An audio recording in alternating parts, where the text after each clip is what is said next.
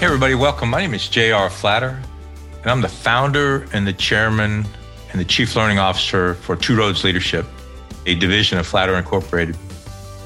2RL is starting a new podcast that we're calling Building a Coaching Culture.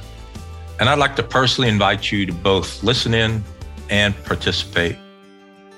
Our inspiration behind this podcast is that we firmly believe a coaching culture and a coaching leadership style are both imperatives to succeed in the 21st century labor market, which we all know is hyper competitive, much more freelance.